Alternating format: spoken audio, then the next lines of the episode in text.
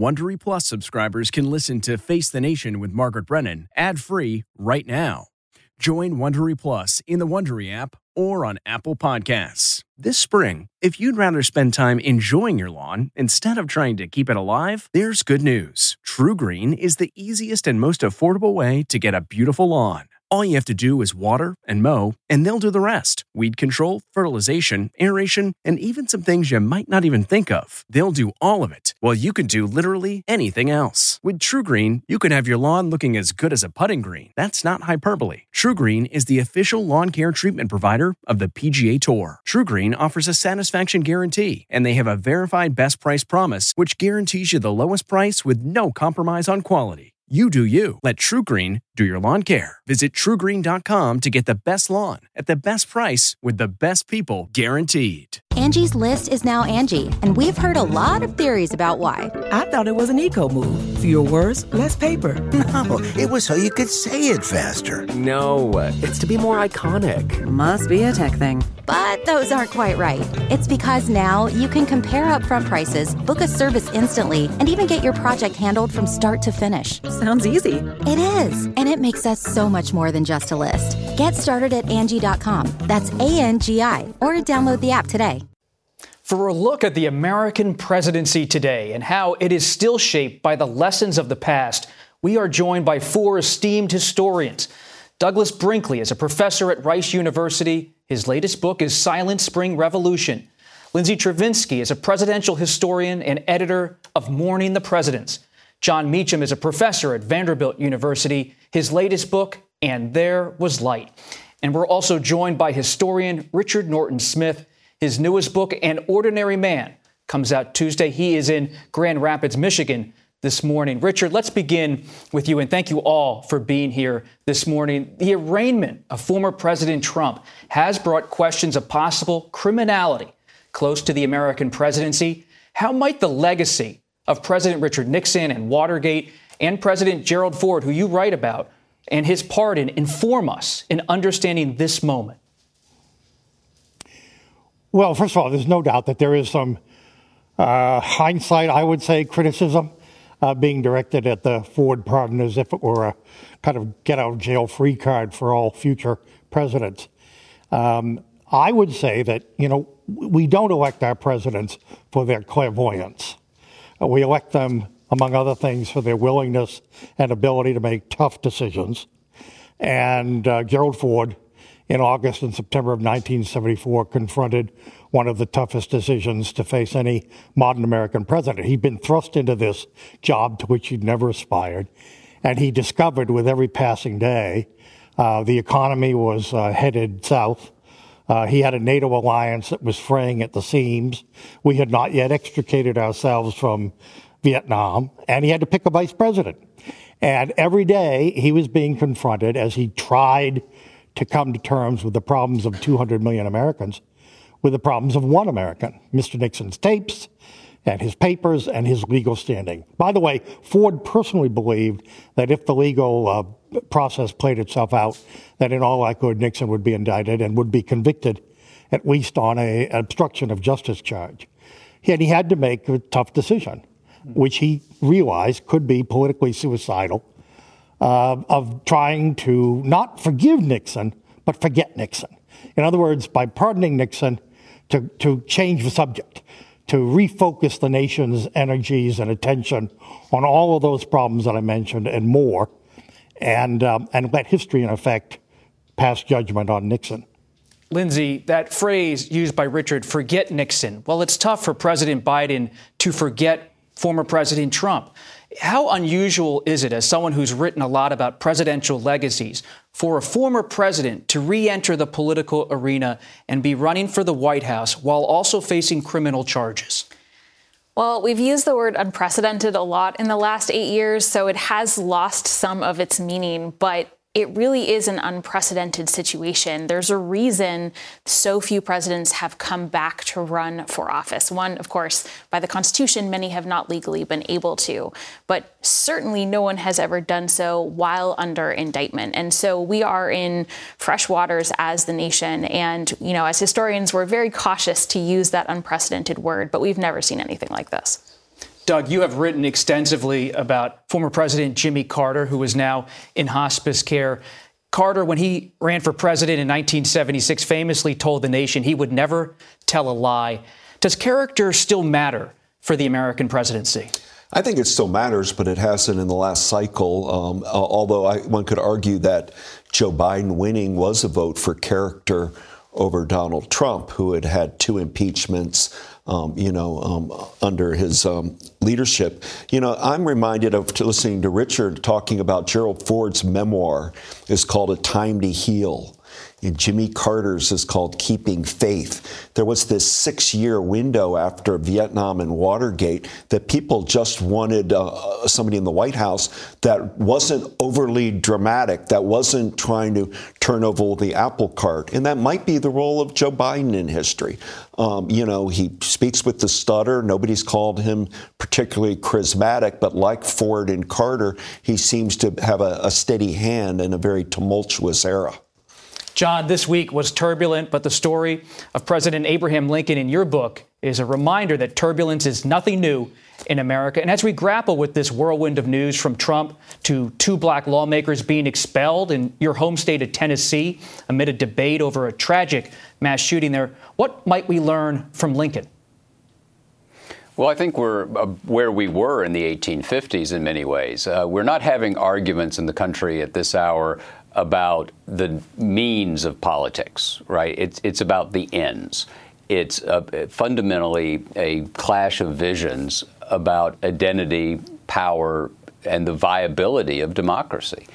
And we confronted that in, in, the 1850s, and it was a struggle that ultimately, of course, had to be settled by the sword.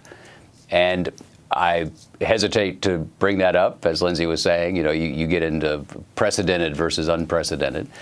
But I don't think we do ourselves any favors by pretending that somehow or another this is an ordinary uh, clash of political interests.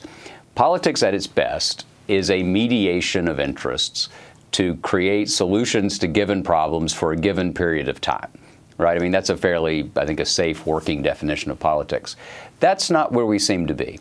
Where we seem to be is people see, particularly on the right, looking left, to this right looking center and left, you have people who believe that we are not neighbors, we're intrinsically rivals at best and enemies at worst. And if that's your daily orientation, then the mediation of differences becomes virtually impossible. And I think that democracy itself, in many ways, is still an open question. Mm. Lincoln said that uh, it is the last best hope of Earth, what American democracy can be. But it's a moral undertaking. If we don't value each other, then we can't live in a democracy with each other. And that covenant on this uh, sacred weekend is something that I think we should be thinking about. And Jon, what might it take to bring the country out of this crisis you spell out? Yeah, I think I really do believe this is a moral question. I think, and moral, I mean uh, how we see each other, how we are with each other. Uh, I think Doug is right. I think that in many ways, the 2018 election, the 2020 election, the 2022 election suggested that just enough of us want the constitutional experiment to unfold. We want to believe in the Declaration of Independence as our articulation of the ideal. The Constitution, however imperfect, uh, becomes the means by which we do that. And we had an American president uh, two years ago who wanted to suspend the Constitution, terminate it, because he wasn't getting his way. And that's authoritarianism. And the fact that many Republican voters in the country, and I'm not a Democrat, I'm not a Republican, I try to call them as I see them, but many Republicans either believe in that authoritarian uh, impulse or tolerate it. And so, what it's going to take, I think, quite bluntly, again, Lincoln said, all men act on incentive, is Republicans have to keep losing elections.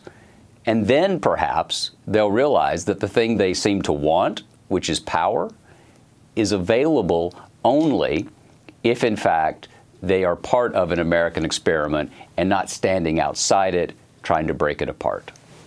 Lindsay, when I was reading Richard's book about President Ford, you think about the shadow of Nixon hovering over Ford, the shadow of Trump perhaps hanging over the Biden presidency. How do you see that effect on the current president? Well, I think one of the biggest effects of Trump's legacy and his presence still in American politics, and perhaps also the biggest challenge that President Biden is facing, is he literally can't reach a portion of the American people. They won't hear him, they won't listen to him, they think that he is evil and does terrible things, and it's often not based on fact or news, but rather through the information silo that they are in. And Trump really dominates that information silo. And as long as we are in a place where we don't have some sort of common fact, where we see each other as enemies, as Jon said, I'm not sure how Biden reaches those people and starts to heal that divide. I think it's going to take a really long time for the intensity of Trump's shadow to start to fade. And Doug, what about the idea of a president being able to forward change and to take on tough issues like climate change, which and, and, the environment, which you've documented in your latest book, how presidents have to sometimes be at the fore of taking on some of those biggest global challenges. Is the presidency still able to do that sort of thing? Not at the moment. You know, in the, my book, Silent Spring Revolution, I talk about how in 1973, the Endangered Species Act, which saved California condor and the bald eagle and alligators, you know, it passed the Senate by 92 to nothing for something as progressive as the Endangered Species Act, you couldn't get 92 to nothing on any vote of today. So it was just a different time. What I worry about, in addition to all the things uh, that Jon said, is the you know there are a lot of young people are wondering why why isn't it who wins the presidency who gets the most votes in a democracy? Al Gore had more votes than George W. Bush. Why wasn't Gore president? Hillary Clinton had more votes than Donald Trump. Why why not president? And that that aspect of the electoral college game also creates, uh, particularly on the left, people wondering whether um, our democracy is as functional as it should be. Richard, President Biden, meanwhile, is confronting multiple threats abroad, be it war in Ukraine or the debate over the U.S. withdrawal from Afghanistan. President Ford, as you write, had to deal with the Soviet Union in the aftermath of Vietnam in a time of national division. So, how do you see President Biden's challenge on that front? Well, I have to tell you, step back, um, the key is perspective, all right? The risk is we're all tempted, and particularly journalists, it's your job, is to not only interpret, but to analyze and to assess, to pass judgment on a president while he's still in office, or even shortly after he leaves office. Uh, Gerald Ford in 1975 signed the Helsinki Accords, which uh, brought severe criticism from the right and the left. Um, and now, almost 50 years later, we have a completely different view. We see it as an important milestone on the road to the uh, collapse of the Soviet Union. Um, and you could apply that to, to any number of issues. Uh, so, what Joe Biden is dealing with now can be seen in a contemporary lens. But the, the one thing we know is that future historians will see it very differently. I mean, we, we, we historians, you know, the voters are a jury. They only get to pass judgment once. But historians, with every passing generation, get to retry the evidence. Sometimes there's new evidence. More often, we see the same evidence through perhaps a fresh set of eyes, influenced by all the intervening events. And um, that was true of Ford. And I suspect it will be true of Joe Biden. Lindsay, you've written up a lot in recent years about how America can't just turn its eye away from the world. Presidents now, whether it's President Biden or, of course, President Trump, who stoked it, are dealing with the rise of nationalism in the United States, whether it's on foreign policy or on domestic policy. What does that mean for the future of the presidency and the country?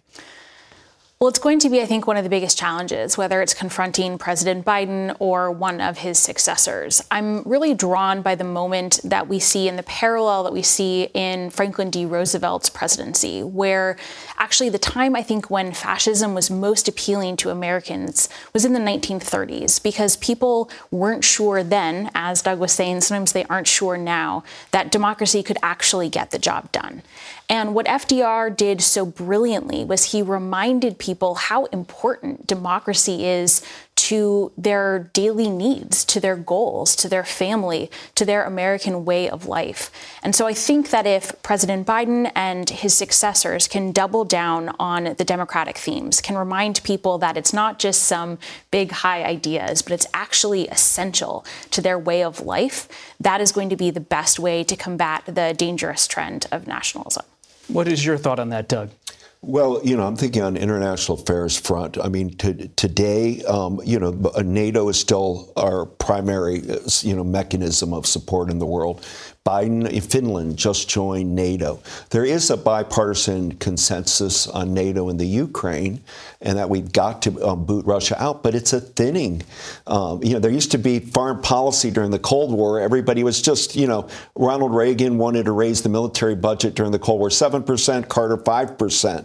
But something like the Ukraine, where we are seeing some bipartisan support, could unravel due to our domestic politics. So uh, many countries in the world right now are trying to figure out what is the United States? Who are who are they? We have to do business with with Biden, and then we're going to do a 180 with Trump in uh, in 19 months. So uh, I, am worried about it, and I'm worried about the the uh, President Putin and President Xi and their summit, and the um, signals we're getting from China is that they don't want to be as collaborative with us as we had hoped.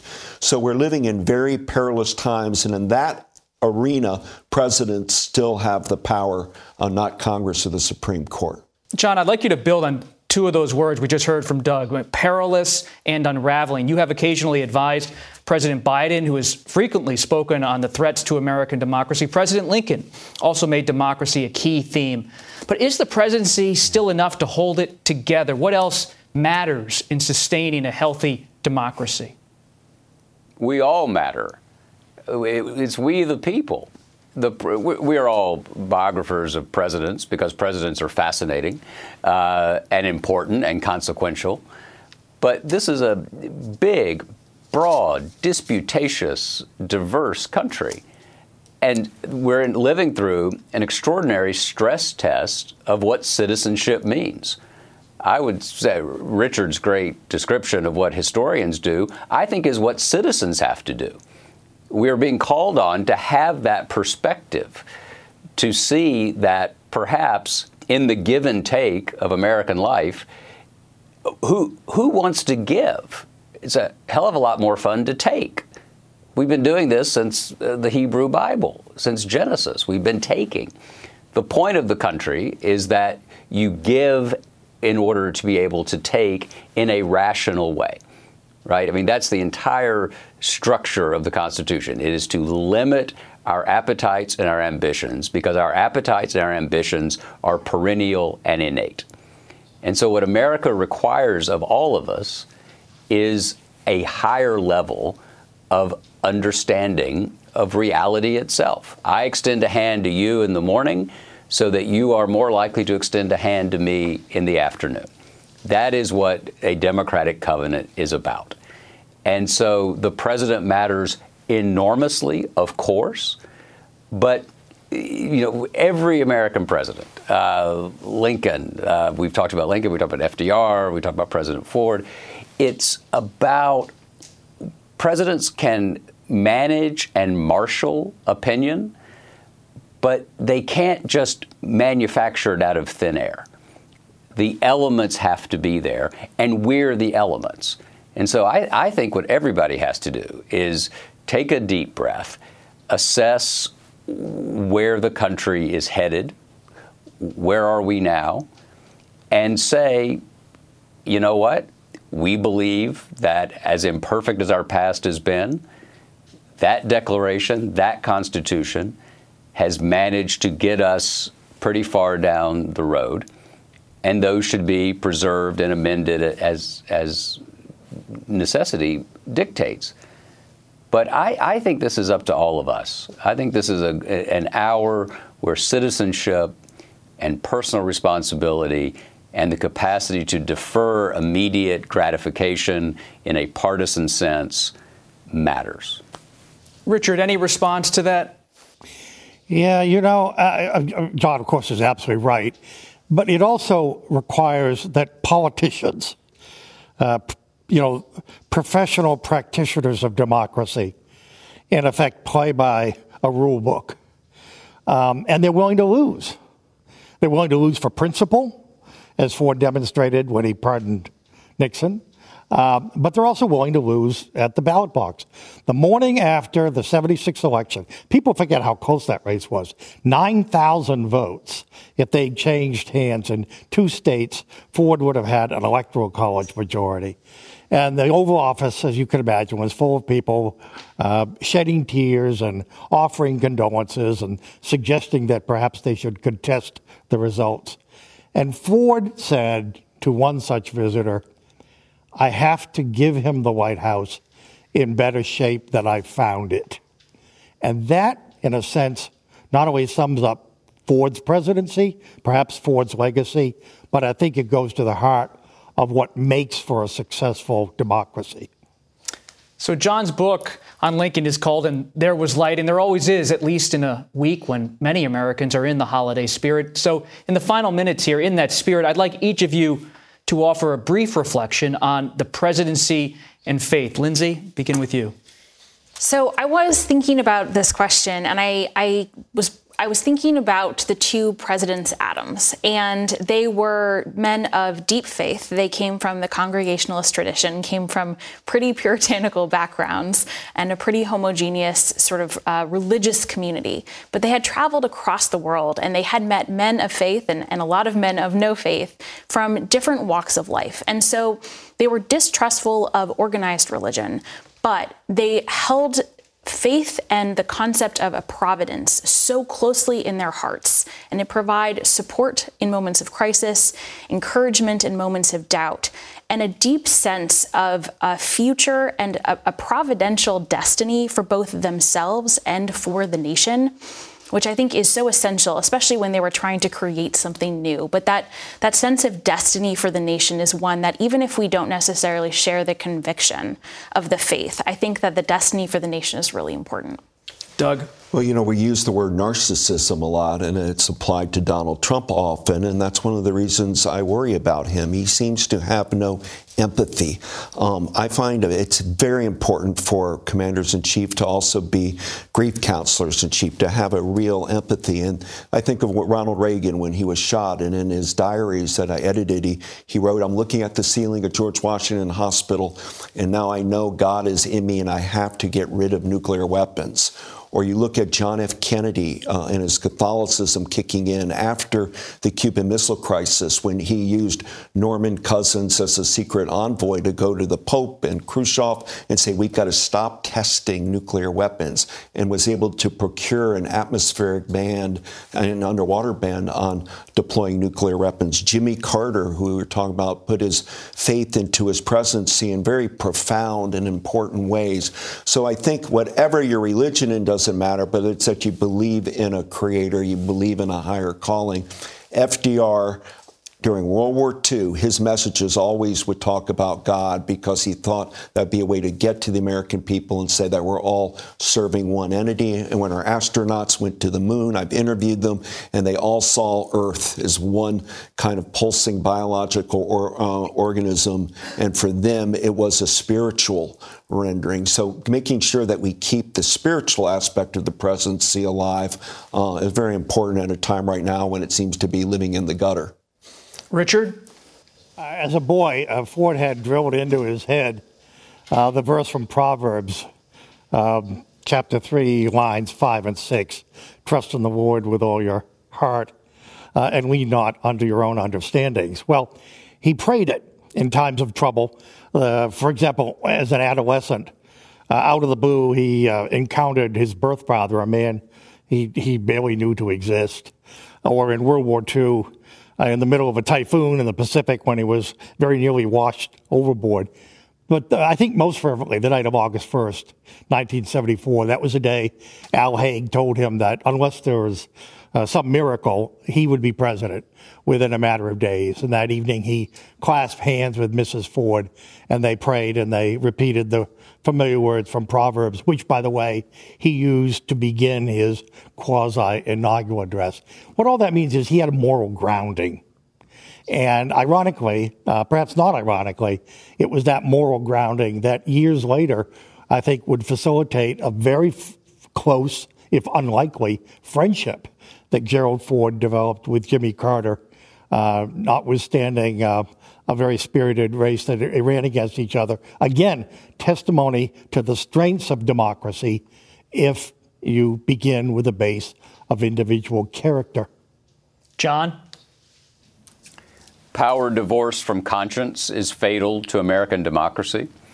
And I don't care where it comes from. Uh, if an American president and I would add an American citizen, is without any point of reference beyond their own immediate self interest, then America does not work.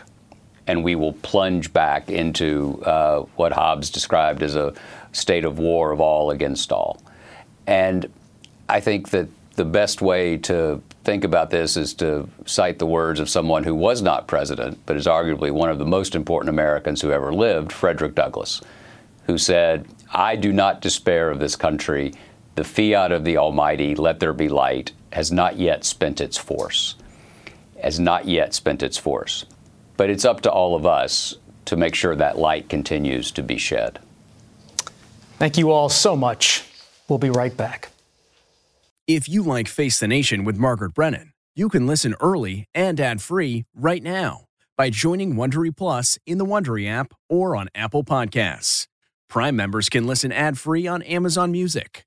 Before you go, tell us about yourself by filling out a short survey at wondery.com/survey. Get one of the most successful broadcasts in television history on your schedule with the 60 Minutes podcast. Hard-hitting investigative reports, news, and culture maker interviews, and in-depth profiles are waiting for you in every episode. Listen to 60 Minutes ad-free on Wondery Plus. Survivor 46 is here, and so is On Fire, the only official Survivor podcast. And we have a twist this season. The winner of Survivor 45, Dee Valladares, will be joining us every week. We're going behind the scenes of the biggest moments, the how and the why things happen, and the strategy and analysis you can only get from someone like me, a Survivor winner. Listen to On Fire, the official Survivor podcast, wherever you get your podcasts.